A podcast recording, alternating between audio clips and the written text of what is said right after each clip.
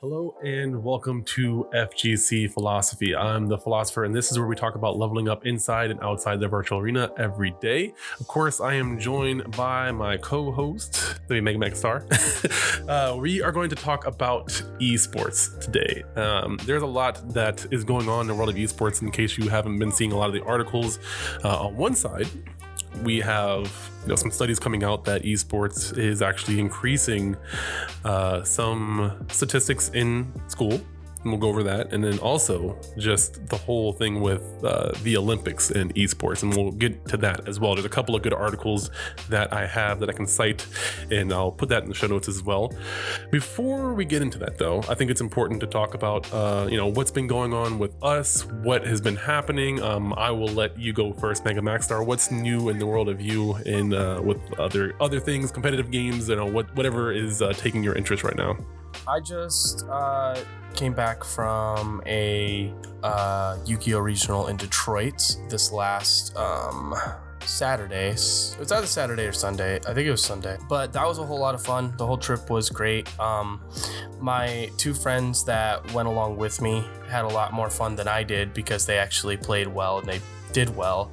It was uh, nine rounds of um, nine rounds of Swiss and we played i think we played like seven or six and then we dropped. But um i think my one friend went i think he got like three or four wins and then the other one got like two or three. I only got one but um, i was playing a super rogue kind of deck. So a deck that was like very non-meta. But um overall it was a lot of fun and um the best part about those events is actually like getting trades and getting cards that you need because you run into a lot of people. So there's a good chance that those people have the cards that you want for the decks that you're building, or um, there are these things called staples, which are cards that are basically generically good for every deck. So um, I got a good amount of staples for just in general and a lot of really good trade value out of a lot of stuff. So overall, like I came out like pretty happy about the event in general. That's really interesting to me. Uh, like, so I like finding parallels and things, and I find it kind of fascinating in the world of like, I don't know anything about trading card games in, in like regards to competitive play. And I think it's interesting that you know, like in fighting games, you play a bunch of casuals to get better, but it's and obviously I'm sure that's the same case with this, but also like your deck can physically get better as well because you're going to these locals and trading with people. I kind of like that idea. You know, it makes me think of Pokemon a little bit, where you're like trading Pokemon to like fill your roster up a little bit. So I think that's that's pretty interesting. Oh yeah, and there's a lot of really cool people that you get to learn about because you could be running the same deck as somebody, but they could be running a different kind of variant, and it's very interesting because then you get their philosophy on like why they're running a said variant and why they're playing it the way they are. With some decks, you could be running because uh, for Yu-Gi-Oh, the max amount of cards that you want to run is, or that you can run, is three. So a lot of times, like your best card, you want to run three ofs. But sometimes there are people that run like a one of or something, or a two of of something else. So it's very interesting getting those different kind of philosophies of uh, what people are running and why they are running it, and why it works and why it doesn't work. Um, for example, um, I'll use a very, very simple example. There's a card in the game called Upstart Goblin, and the card is very simple. It's a spell card. You play it, and uh, the effect is you draw one card, and your opponent gains a thousand life points. So overall, pretty good. And the maximum or the minimum amount of cards you can run is 40. So in a way, if you run that card, if you draw that card in your main opening hand, you essentially are running a 39 card deck, which then makes your deck more um, consistent. It makes your deck more consistent because you have less cards and you're getting into the cards that you need. But if you're running 41 and you're running an Upstart Goblin, there's no point. You just get rid of it because the whole point of it is because you want to run 39. But I ran across a dude that was running 42 cards with an upstart goblin and he was he went through his philosophy with me where um, you can go through a side deck in between rounds and you can switch in cards and he wanted to use that as a good fodder to put in a side deck. And i'm like i guess that works but at the same time i don't i, I can't necessarily agree with it because if you draw it it's not worth it's not worth like running it in your deck. So it's interesting things like that where uh, you run into some very cool and interesting philosophies and ways of life that people have. that is like the most thing I was into kind of recently. Um, I haven't been doing anything too crazy uh, other than that. So, other than our regular locals and all that, um, we did Aurora Blitz, but that was like way back. Um, and I guess just to like re- a small recap of uh, Aurora Blitz is I got fourth in Dragon Ball FighterZ and I got second in Samurai Shodown. So I'm pretty happy about those results. Um, I did really bad at uh, Smash Bros, but I didn't practice that game in the slightest, so I'm not I'm not upset about that at all. Um, but the group that we were with, it was great and we had a lot of fun. So it's a very small recap that works out for the best. Yeah, that's awesome. Uh, you coming to Bronco Beatdown, the Smash tournament at Western? Yeah, I plan on it. Um, plan on helping you out with that one. Yeah, yeah, that's gonna Um, be fun. And I know we just uh, you just set up the reschedule because we ran into the slight issue of it running at the same time of uh, Big House. Ooh, so yeah, yeah. I'm gonna see if I can go to Big House actually, because that's I that'll. I don't know if I'll go to Big House actually. If I'm going to Youmacon this year, I probably won't go to Big House just because it's it's very close to each other, and I can really only afford so many big events at a time. Uh, yeah, I wouldn't be going to Youmacon if I wasn't commentating, probably, because that is pretty pricey. So I, Yeah, I I'm gonna that. try and shoot for that. I know I still got to get that commentary reel done, but Still, um, still apply. Uh, actually, uh, also, well, while I'm here, I'll, I'll quickly plug uh, Youmacon because it's it's an anime convention. It's in Detroit. Uh, if I'm not mistaken, it's going to be at the Cobo Center again, and uh, it's they have a fighting game tournament called the Battle Opera, the Youmacon Battle Opera, YBO, and um, they're gracious enough to let me commentate that. I did it last year for like 16 hours. I'm going to do it again this year, bringing my family this time, which again, super grateful. Um, but it's really fun. So if you like like anime conventions and you like fighting game tournaments, you need to check out one or both of those things. You have to get into the anime convention to get to the Battle Opera. It's kind of like a, a side thing, but yeah, it's super exciting. I can't wait for that. Um, Big House, I probably won't be able to make, but I want to see if I can uh, connect with the people from Big House and learn some things because, like, we're trying to do more Smash tournaments, and um, it's interesting because, like, uh, to kind of get into you know stuff that's going on with me, it is a lot of Smash Brothers. Even though I don't really play the game as much as I used to. Like, I used to play Smash Brothers so much, and now I kind of just like observe the scene. Like, I'm almost like a, a Reddit. Uh, uh, what, I can't think of the term. Like, A not lurker? not a pro-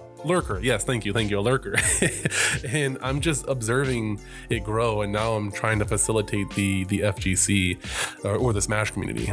Well, both really. But uh, at work i'm kind of facilitating the smash community because they're so big and they have that or like that existing platform in our area.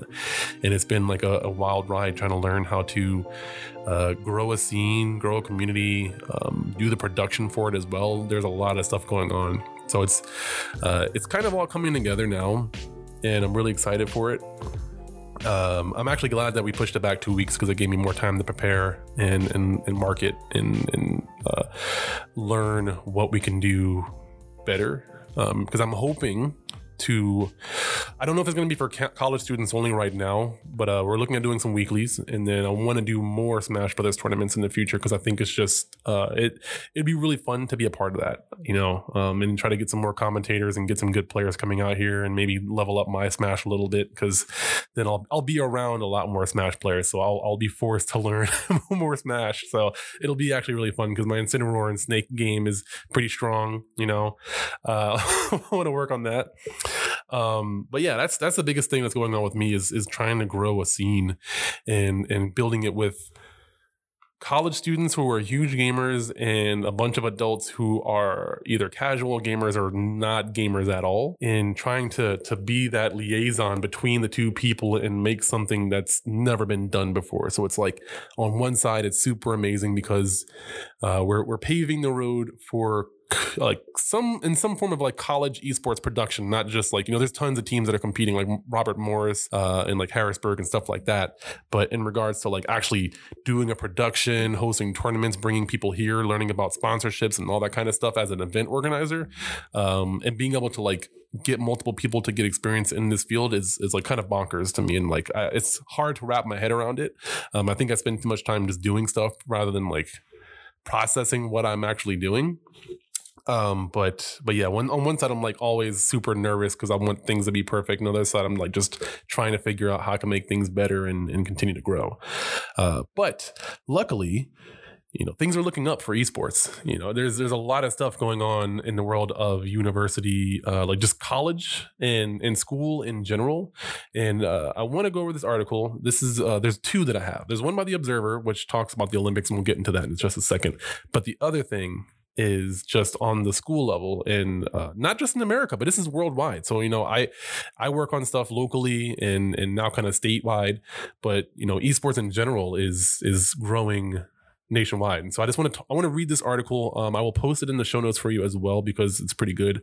I don't know how to pronounce it. I think this is a, a UK article, um, but they did a lot of studies in all the continents that have people on them, and uh, they talked about over seventy percent of schools are now considering introducing competitive gaming to its curriculum um, in some shape or form. And obviously, I work at a university that's already doing that. I've talked to a lot of high schools that want to do that or already are doing that in some capacity and, and trying to do it better. So it's it's crazy because like you have North America, Latin America, the Asian Pacific, Europe, Middle East.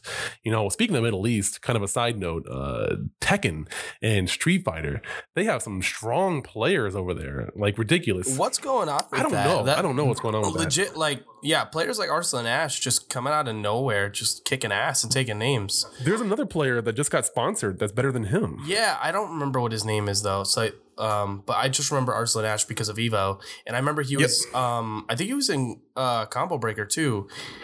I'm yeah, like, he got like top three. Yeah, I was about to say he like kicked ass, man, and it top was eight. like, um, and obviously it's just like he's from somewhere that you just wouldn't expect because it's not it's not popular in terms of esports for people to come from the Middle East or in those like areas to be good at esports just because you don't see it as much. Yeah. Especially with like um areas with um League of Legends, right? Like we always get those um we always get the wild card teams and they're like from like Brazil and places like that and they're still like okay but you don't really hear much about the Middle East or those kind of areas which is very interesting and it's and it's a wake up call kind of that there are it's worldwide. It really is. Yeah.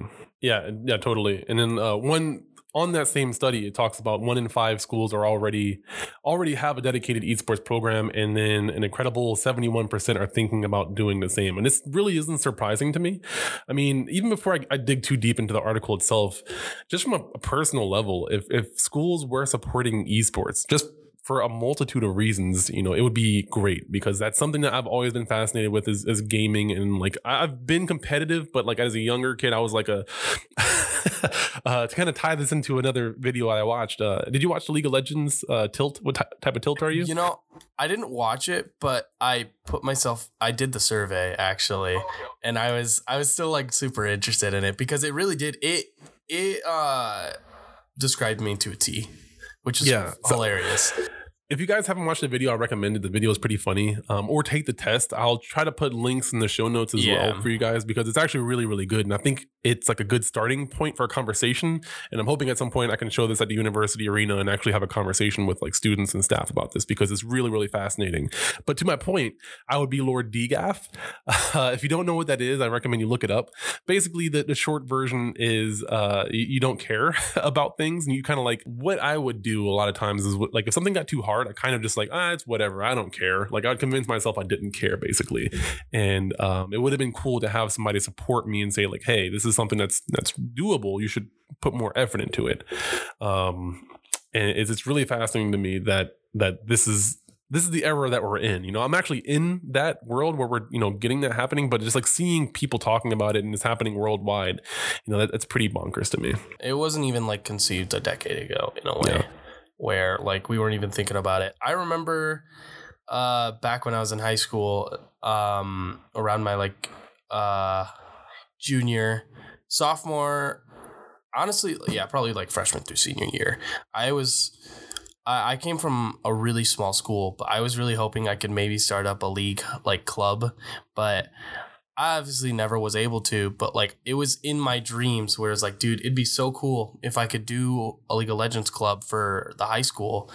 But coming from a small school, they don't have a lot of budget, and the budget's not going into computers. So computers are already like not great, and then of course like you have to get a teacher to sponsor you, and we don't have that many teachers to sponsor in the first place. So, but it in a way it was it was a pipe dream, but it, it's definitely an achievable dream for a lot of a lot of people right now in terms of their schools. Yeah. Just because like it's a lot more popular, it's becoming a lot more worldwide. It's actually kind of funny. My um just recently I was talking to my parents and they were telling me uh, they were talking to me about that recent uh, really big Fortnite tournament that happened. I don't follow Fortnite myself too much, but I I at least like I, I understood what they were going on about because of that uh, tournament that happened and that kid that won. And they were like, that's crazy. Like this stuff is huge. And my mom's like, this is like this is a really th- this is a real thing. And i'm like yeah it really is. Like it's it's funny to me when my parents come and talk to me about it. Like i don't have to bring up the subject. Like it's already Mm-hmm. in the circle. And uh, it's just funny to me thinking about that but um it, it's cool. It really is to just think that everything that like as a kid for me in high school that was kind of like a pipe dream is a pretty achievable dream for a lot of kids right now in high school. The the thing that's like really important to like pay attention to is that a lot of schools are getting into this like and i think the reason they're justifying you know paying for equipment now is because it is a good recruiting tool for like high schools and for colleges because to not go into the numbers like colleges universities in general like their numbers are lower. You know their their times are changing. Not as many kids are valu- valuing a degree nor is it as cheap as it used to be. It's like twice as expensive but uh, it's like half as worth it to get a degree nowadays. I, I, those numbers don't quote me on those numbers, but it, it's it just feels a lot less worth getting a degree because you can learn through so many different facets. So I think that the fact that universities and, and high schools are getting into uh, esports is a, a good thing, and they're also like one of the things they're kind of toting is that it's it's helped kids prepare for life beyond education. Um, and one of the things that's really important for me that I like to talk about is the fact that I think there's a lot of personal growth, personal development that you can get from gaming because, you know, especially fighting games for me, you know, you you can't get better without losing. And that's an important life lesson for kids to have nowadays, especially with how easy and accessible things are for for most people that are younger than us or around you know around your age even younger like life is very accessible. Like everything is a la carte you know? Your your food your social media like interacting with people your like your content consumption youtube netflix uh, so many other you know hbo go so on. Like the list is like infinite now. Uh, you can get everything day one delivery. But growth doesn't work that way. You can't just win. You can't, you know, unless unless you're EA, you can't buy yourself to victory. That's an inside joke for gamers who who understand that. Uh, but yeah, it's it, it's an important life lesson that I think like not just my my concern is a lot of schools are exploiting esports and they don't understand it and they're like yeah let's hop on the esports train let's do this thing that kids are doing yeah they're gonna they're gonna jump on it from a very very surface level yeah. Um, and one of the things that I, have said since the get go is that there's a lot of personal growth that we need to talk about and remind these kids because, you know, n- realistically, not every one of these kids is going to be a pro. It's like football or anything else. Not all of them are going to be the best. It's just not possible. But all of them can take those life lessons and move on to other things. And uh, I think that's one of the biggest things when they talk about in this article that, you know, life beyond. Um, education and then also developing in demand job skills. You know it's not just like not everyone is going to want to be a game player you know like to be to like quote boomers you know not everyone's going to want to be a professional game player but uh, they can take lessons tilting you know learning emotional control not getting so upset with people around you your coworkers your teammates. That's that's important and that can be taught via gaming if they have a good coach or a good mentor or a good you know manager whatever that might be Right. And in the same vein, too, like, I mean, kids that play football in high school, they're not, obviously, most of the time, they don't go to college just to play football or end up at the NFL. But in those very surface levels where they're playing football, soccer, track, you learn how to train yourself, improve yourself, work on your own person and you get to find out who you truly are actually in in those aspects where I did when I was in high school and um, like all of middle school, I did like almost all sports that I could try to do. And in those veins, I found out like what sports I really like, what sports I don't like at all.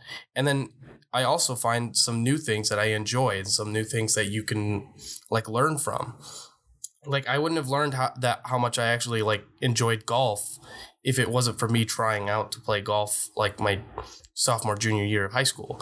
So in that same vein, right? Like if high schools just add these uh, clubs for the kids to try, you know, they don't know what they will like until they hit that, right? So if they're starting like a fighting game club, right?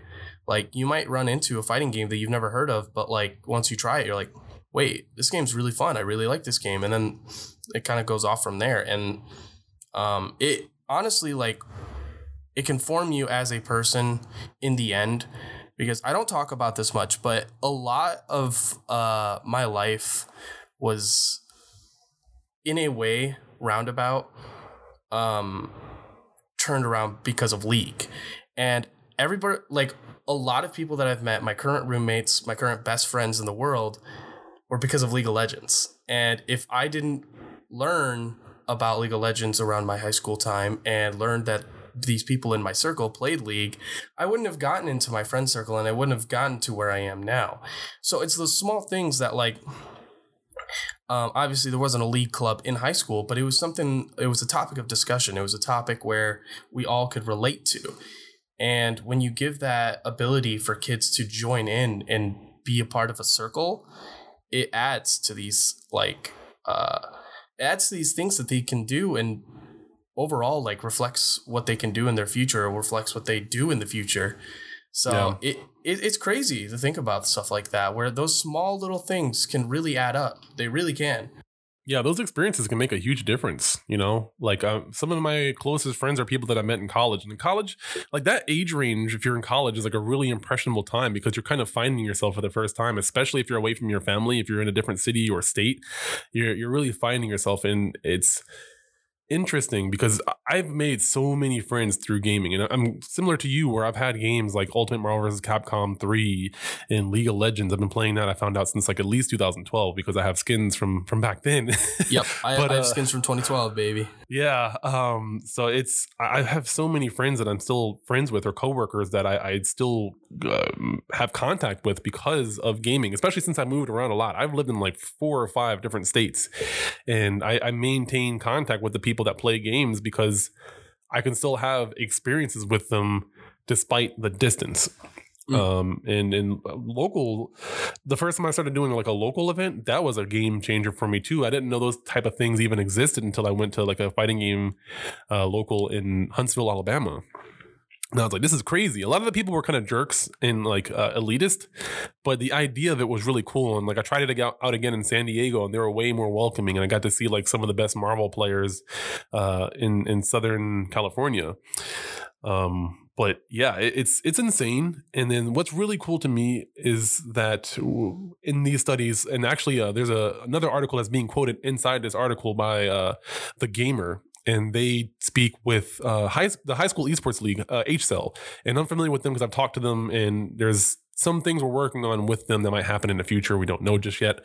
Uh, but there's some studies that say that there's an average increase in their GPA in some of the students' GPAs by 1.4 points, um, and then like a 94% improvement in attendance. So more students are going to school. It might be because they're playing video games, but it doesn't matter. They're getting in school. What matters is that they're coming. They're there. Like that's it. Yeah, exactly. And I still have some gripes about schools in general and the way they're structured, you know, because I didn't have a great experience and I think that things can be done better. But that's that's besides the point. You know, for the schools that are doing good and have an opportunity to help these kids grow to be the leaders of this country one day or other countries, um, you know, gaming is kind of helping with that and it's increasing their GPA. And I, I have my own suspicions as to why that might be.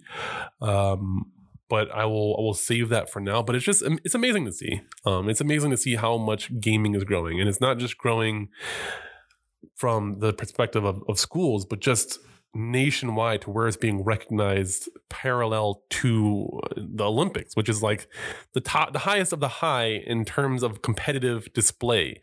And it's, it's crazy that we're getting to that point. Now, one thing I do want to mention is that esports is not officially part of the Olympics yet. Yeah. It is the essentially running along. It's almost like the side tournament. It's like someone was like, "Hey, the Olympics is a huge thing, but no one can stop us from hosting a tournament alongside the Olympics." And I, I think that's that's one important thing to really clarify, like up front. But you know, there's five hundred thousand dollars on the line here for these two games. And just for a little bit of backstory, um, it's it's the Intel. Um, they're they're a world partner, so they're partnering up uh, with Tokyo 2020, and they're doing Street Fighter, uh, which I, have mentioned several times in the past with Capcom really leaning into esports, and this does not surprise me at all. Uh, so I'm hoping that there's some like documentation of me talking about this in the past. Then there's also Rocket League. That one surprises me the most. I, am not surprised, and here's why. Uh, the article actually reflects this. Um, the one reason I use Rocket League a lot is it's super simple. It's a really simple to understand game, but it's different enough to be entertaining. Like no one wants to really see Madden or NBA 2K or like NHL. Like those are fun games and, and they are in the realm of esports, but I don't think they can hold the numbers in terms of viewership. But Rocket League is this game where anybody can hop in and immediately understand what's going on. It's like the Smash Brothers of sports games. It is perfect for the spectators because it has a low a low skill ceiling a low skill floor and a high skill ceiling. You know, you can hop into the game and you can immediately score a goal and, like win some games. But it takes a little bit of effort to like a lot of bit of effort to get to like where the masters are. So it's it's such an accessible game. You know, it's almost like a party game and it has party modes. Um, and I think that's why this game is so uh, is doing so well. Plus, um, and this is something that I talked about too was uh, Unreal or Epic purchasing the IP Rocket League. And I was like, why? Why are they doing this? Why would they why why would they buy this game? Like it's a popular game, but what's their angle? And I would assume that it was something like this. And it's it's it's crazy to see that, you know. Um so real quick, I'll read a little bit of the excerpts from this article. This is from the Examiner. This is esports uh, the Observer, excuse me, the Esports Observer. Um, but the International Olympic Committee or IOC, uh, is a worldwide sponsor. Uh, Intel has teamed up with them to announce an Intel World Open, an esports competition that will take place in the run up to the 2020 Summer Olympics in Tokyo, Japan. Um, so each game is going to be rewarded. The winners are going to be rewarded two hundred fifty thousand dollars, equaling up to a grand total of five hundred and uh, thousand dollars, which is a little bit low to me compared to like you know Fortnite or something like that. Dota two, yeah, Dota two, exactly. Dota two has the highest number right now. They they broke the record. A lot of people think it's Fortnite, but it's not. Fortnite has the biggest individual payout, but Dota has the biggest payout. Period. They beat them like a week later after that Fortnite tournament, but they didn't get as much press yeah. because it's not as sensational. But that's neither here nor there. But yeah, this is going to be held in July 2020 through 2024. What's kind of cool is they're doing online qualifiers uh, which could go either way. Uh, but qualifiers will allow anyone from the participating countries to compete for a chance to be named to his or her national team. So basically, represent America, uh, uh, Asia, wow, China, whatever country it is. And then with the live qualifying event being held in uh, I don't know how to pronounce this, but it's in Poland. it's in a city in Poland in in June. So that's going to be really exciting because it's going to be kind of uh like this not rat race, but this event, you know, this this league that you're going to be doing online, and then you be a representative of your country, and then you represent your country at this tournament. It's kind of like the Evo, um, but bigger because you know Evo is, in my opinion, like professional grassroots. You know, the people that do it they they started from the beginning. They've been doing it since like the arcade days, uh, but now now they're growing into you know now Street Fighter is going to be on this event. I don't know where it's going to be televised just yet, other than Twitch. I assume it's going to be on some cable network channel, um, but I think the numbers on Twitch are going to be higher either way. But the crossover is going to be very fascinating to see what what's going to happen there. It's a pretty good chance it'll be on the E League channel.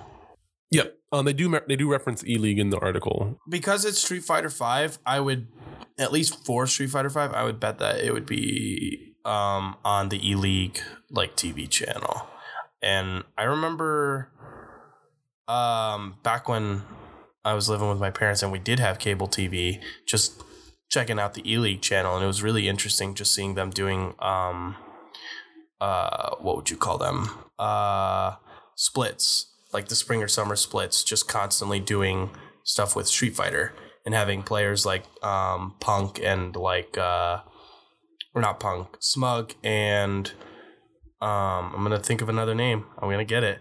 Uh, Filipino champ. Haha. There we go. And like them playing and stuff and um them doing like constant like little bracket tournaments. It's really interesting seeing that. Um so I think it is a very smart choice to go with Rocket League. Rocket League is definitely like such a good like it it wouldn't have been the like first choice for me because it's not the first thing that I think of, but when you think about something that's simple and easy to watch as a spectator sport, Rocket League is genius. It's genius and it's perfect for that like um thing.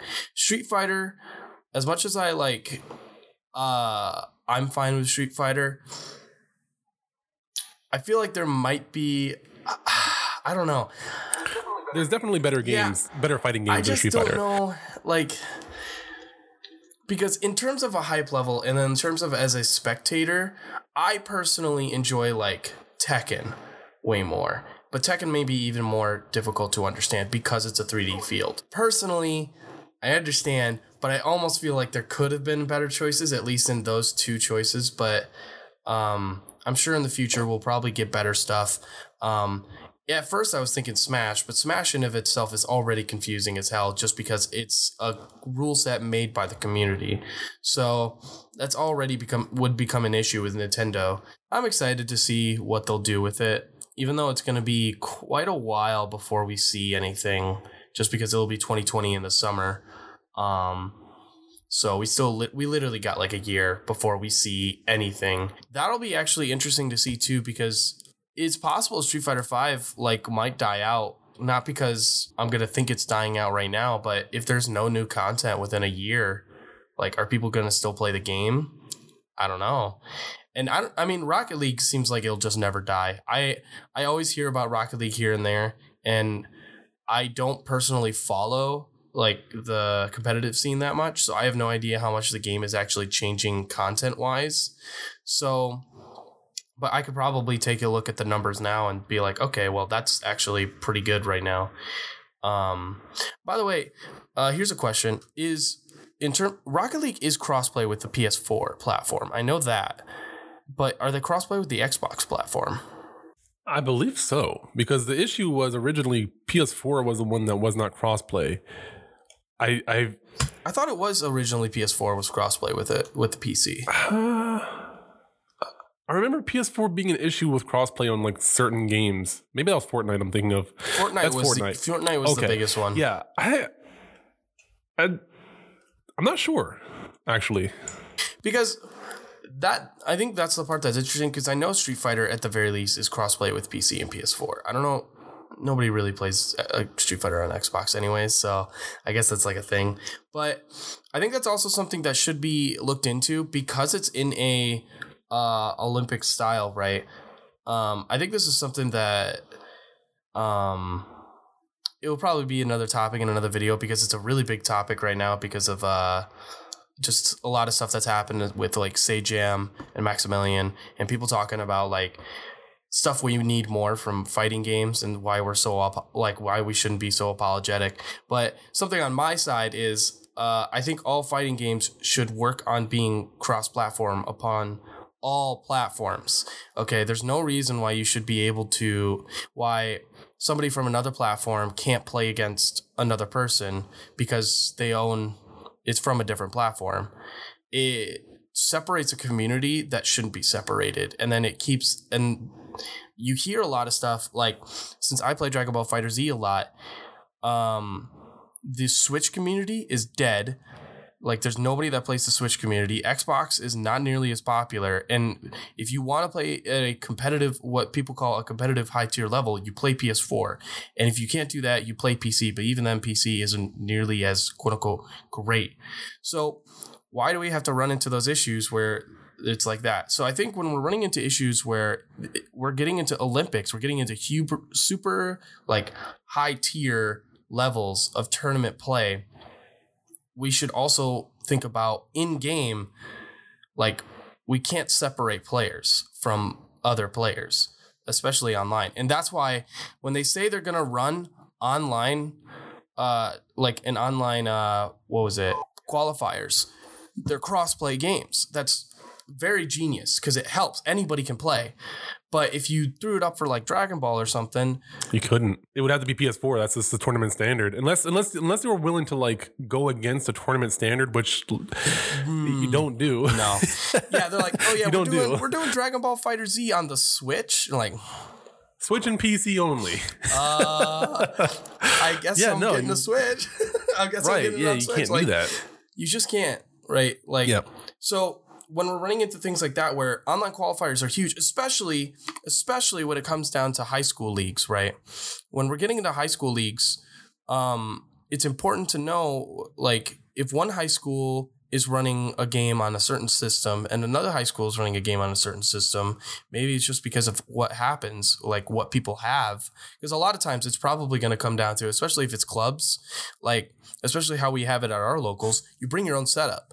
So if somebody's setup is not the setup that somebody's setting up for in terms of whatever you're playing, high school wise or maybe even college wise, how the hell are we going to play? How the hell are we going to like compete? So again, this is this is a completely like super off topic, but I think it is something to think about and to be addressed in that manner. Yeah.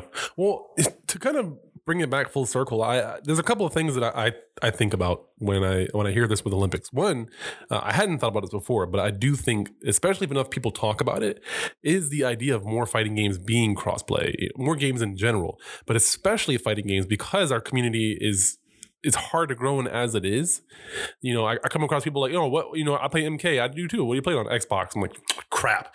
Okay, what are you playing on PC? Ah, dang it. You know, that's why I, I buy most of my games on like PS4 and PC if I'm trying to like take it somewhat serious because it's like I want to run into people and train. And it's like, it sucks that I, you know, I have to pay, buy the game twice um, you know, which is helping the developers, honestly, but it's not really helping the individual in the sense of like they're, they're having to pay more money and then also like segregating who they're talking to. They have to like switch between different communities, the, the platform switching between each other. It, it's not that good. So I do think that that might encourage more developers to be crossplay if possible. You know, you're probably going to see, you're probably not going to see too many switches on there, but PC, Xbox One, and PS4. Those Or, are the main, you know, for sure. yeah.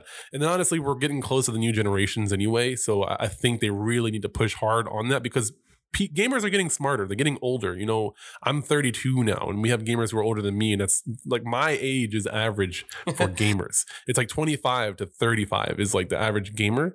You know, you have the younger kids now because they're being born into it. But you have people like me that uh, I'm not stupid. I know that you can do crossplay. I have a bachelor's degree in animation and game design. Like, don't try to fool me into thinking that it's beyond our technology. It's no, not you're being greedy. It's it's totally possible. It just you guys don't want to do it.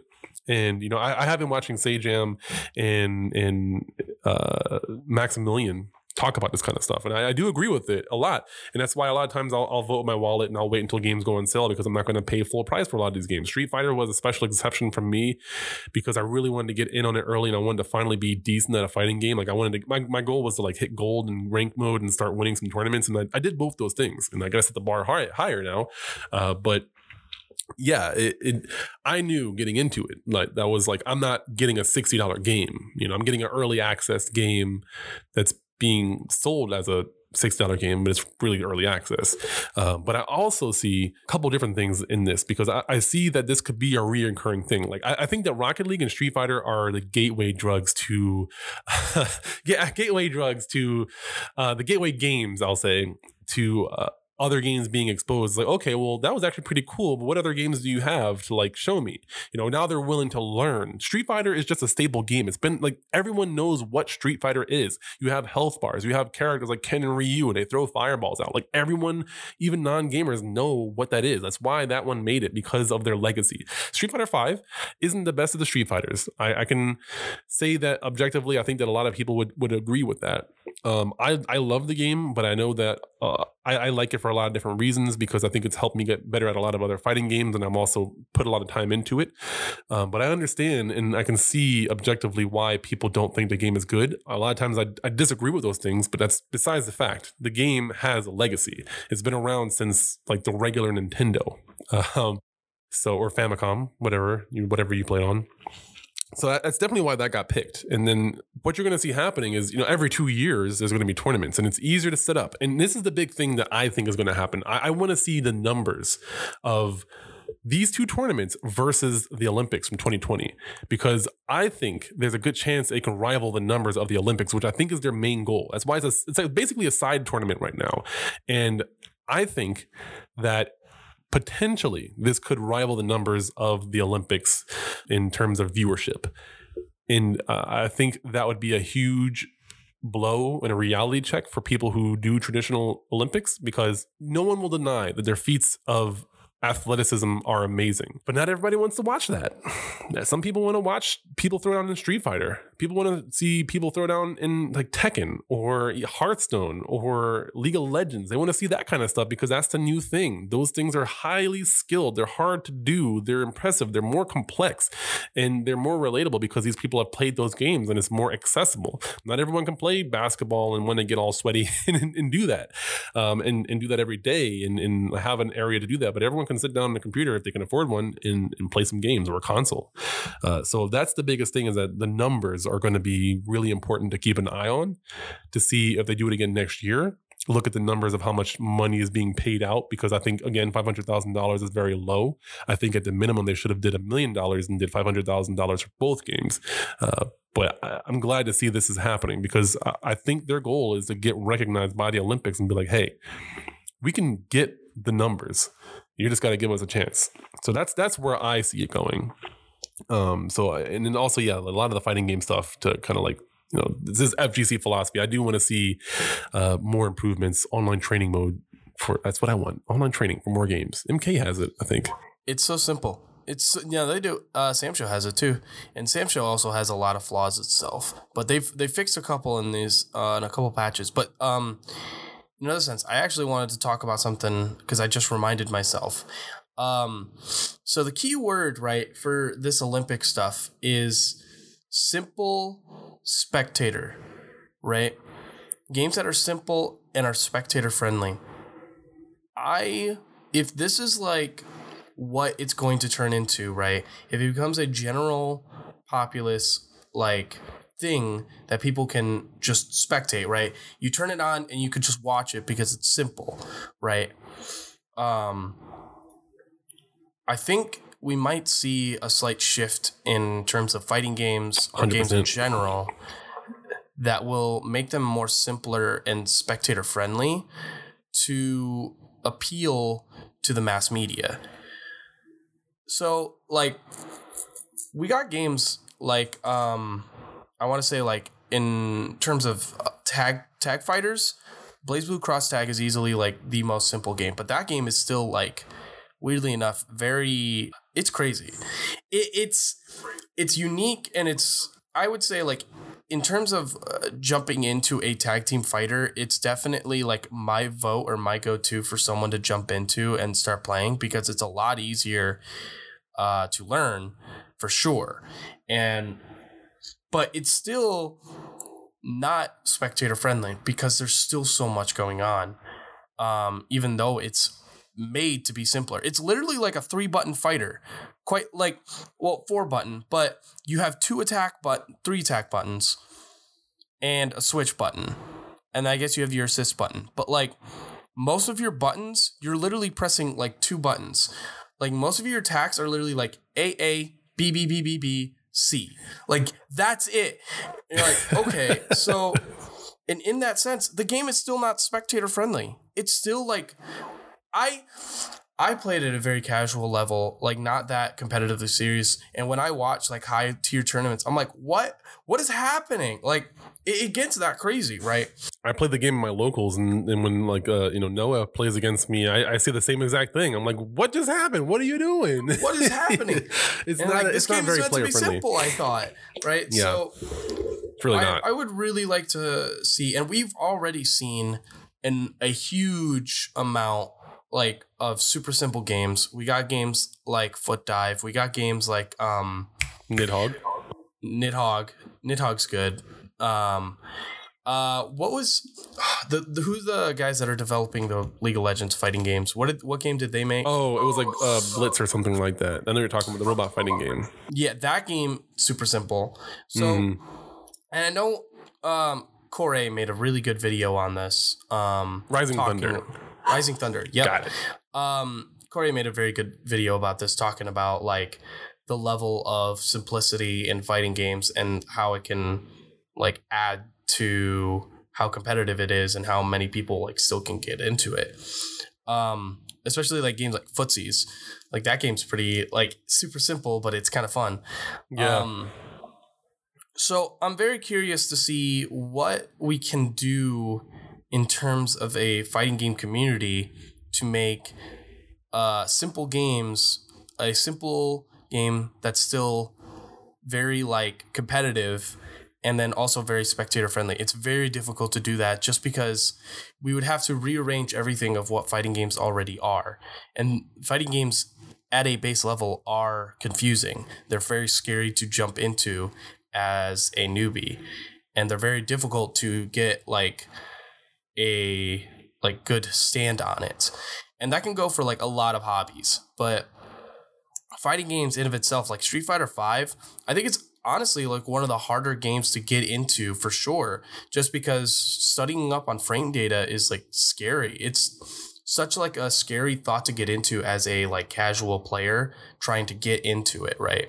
Where it's like you got to learn like what can link and what like doesn't work and what's unsafe and what's safe versus like playing I don't know Power Rangers. Well, here's the thing with Street Fighter Five though, is that like a lot of people that play Street Fighter say that Street Fighter is too simple. And it's it's interesting because I didn't get into competitive Street Fighter until Street Fighter 4 and I thought Street Fighter 4 was too complicated for me to get just hop into it. I got into it, you know, during the Ultra, so uh, like the tail end of Street Fighter 4. And I I, I go back and forth with people about this all the time because I I think that Street Fighter 5 is a complicated game, but the people who've been playing fighting games for years, it's like really simplistic. And it's I understand their frustration with the game and I think there's things that can be done to be improved and they've they've been doing those things, uh, some of those things. Uh, but I also think that there has to be some form of simplicity to the game. And there is some simplicity to it and it is also very still complex and very executionally demanding in certain things which is easier to do because it doesn't need to be like people got mad when they took out plinking. There's no reason for you to use there's no reason for you to have to do a exploit in a game to get an extra frame to do something because that wasn't really even originally intended like it, to Do you want to quick describe plinking Yeah. to uh, casuals? so a, a quick definition of plinking is basically in Street Fighter 4 and other fighting games, you can press two buttons really fast in rapid succession and it'll trick the game into thinking that you're pressing three buttons. And there's something about that when you're doing it, it gives you an extra frame to attack. So basically, you can do certain combos that you normally wouldn't be able to do because it's just physically impossible to do those combos unless you like, or it's very, very hard to do those combos unless you give yourself that extra frame, uh, that extra window of time to do that combo. So basically, you're, you're doing something that's physically or executionally challenging to create an exploit that gives you an advantage over people who have a harder time doing those certain things. Whereas in Street Fighter 5, uh, they have it to where there's a buffer. So they automatically give you those extra frames that you normally would have to do that exploit to get. And some people are upset about that because it makes it harder uh, or makes it easier for people to do. And I think that's kind of bonkers personally. Um, I do like to respect a high level of skill, but that's something that's unnecessarily hard for for no reason. And there was a glitch like that's not that wasn't intended. So now they just made it easier to do that. It's still hard. You still have like three frames to do something, and you have to time it properly. You just have to do it with more discipline. You don't need to like press like a couple of buttons to make it happen that way. So it's it's it's kind of crazy. There's things like that. Option selects where you you can do multiple things by doing some sort of input, and depending on what happens, you do one or two things based off of what your opponent does, which makes it easier for you to deal with multiple situations. And again, that's kind of confusing and really hard to illustrate for casual uh, observers. People who don't play the game aren't going to pick that up. Um, and I, I think that having the game still be very complicated and and uh, you know having the game be very in depth, having the game be something that takes time to play. You you can't just win on pure luck. There's no like there's not enough RNG for you to be able to win. You still have to be disciplined in the game. You know, and have enough variety. Like people complain about like you know you can use these three buttons with Karin and win. You know, stuff like that isn't good. But if you're able to play the game pick it up pretty simply, but the, the, the skill ceiling, like you know, Smash Brothers is another great example. It's it's actually really simple to pick up the game once you sit down and play it. Spectating is a different story, but once you actually get into the competitive side of things, it gets harder and harder and harder, and you have to do more and more things. So it's a game that's really simple to pick up but has a high skill ceiling because of how in depth the game is. So it's like people getting into it can have fun, feel satisfied. There's a lot of options. You know, there's a lot of single player or party options to keep people entertained, which is like the whole arcade uh, mode scenario fiasco that happened with Street Fighter Five when it didn't come out initially with it and it came out later on as DLC. Uh, so that that's kind of my mindset with it is that like people say that Street Fighter Five is really simple. Obviously, you say that it's really hard, and like, clearly there is a gap of understanding where people who play the game think it's easy and then newbies getting into it are like this is really hard. I don't know what the heck i'm supposed to do. But it's a really simple game. You see it your health bar goes down you know you lose. You have some extra meter which gives you enhanced moves is very straightforward. You glow yellow and like you flash. You see they use a meter goes away. You know um, you do a get off me move they get off of you you know you do a super it freezes to do an animation and do some big damage and you kind of understand the bar is gone like everything is very self-explanatory whereas like tekken um, or guilty gear roman cancels god you know? no not guilty gear like yeah. guilty gear is as a spectator like even though i understand the game at a very base level like it's still like so incredibly confusing as a spectator to watch yeah but um to add on to like kind of like plinking so there's actually kind of a thing going on right now in the smash community about l canceling actually. Um, this is the project m community specifically. So for people who don't know what l canceling is whenever this is only in melee and project m. Um, anytime you do an aerial move um, and you land on the ground you have uh, ending lag. And um, that ending lag is normal, like whatever you can't do a move until you're back to after you're done recovering. So L canceling reduces that amount of time by a very vast amount. So anytime you do um, an aerial move right before you land, I believe it's like it's so weird. It's like five frames. It's like five frames before you land. If you hit uh, L or R, it will reduce your recovery time by a large amount. And in terms of learning the game competitively, you need to learn how to L cancel because it increases your play by a large amount. Now, the thing that's interesting right now, especially specifically with the Project M community, is um, when the Project M devs made the game, they added a um, a setting in the game that was auto L cancel. So very interesting thing where um, right now uh, people in Canada, I believe it's Canada, they've legalized using auto L cancel, and their reasoning is because it's a it's a thing that among top tier players, it doesn't matter like it doesn't make you a better player because you're already L canceling. It doesn't make you an already better person. And it's a skill ceiling between people who are not as good and people who are good in between. Like if they don't L cancel, then they're worse.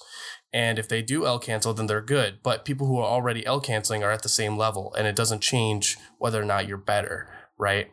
So it's become um, a level of like a discussion where should we turn on auto L cancel because it doesn't change the fact of that making you a better player because you could L cancel.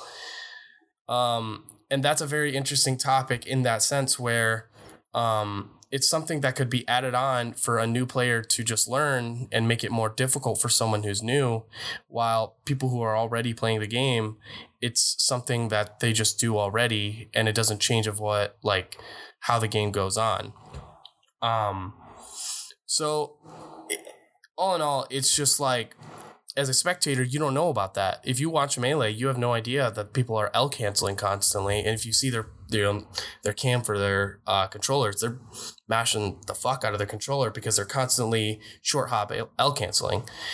Um, so it's an interesting topic to bring in newer players by making the game more simple in a fact where it takes out something that's unnecessarily difficult. Um, so yeah, like taking out plinking and taking out L canceling, where it's already automatic. It does it for you. Um, it's cool though. It's an interesting topic that I like to discuss, and I've definitely discussed it with uh, Darcy for a bit too. And she she agrees just turning it on is completely fine because it doesn't make you a better player automatically. It just makes it like less difficult for you to come in as a newcomer. Yeah, it's a it's a hard conversation to have um, I don't want to delve too much into it right now, but I I, I am very fascinated by this because I, I can see both sides of the fence and, and like you know argue one way and play devil's advocate, um, and that can be something we talk about in the future. Um, I'll also talk to Darcy tomorrow, so I'll I'll see them. Um, so yeah, that said, um, before we head out, you know, you know, what do you got? What do you got going on, if anything? And then you know, where can people find you if they want to reach out to you and talk to you? Um, I'm working on a couple of projects right now for Dragon Ball FighterZ. Um, some character videos. I'm thinking about changing up my um, how my videos are done, but it's a project in the making. But you can find me on youtube.com slash megamaxstar.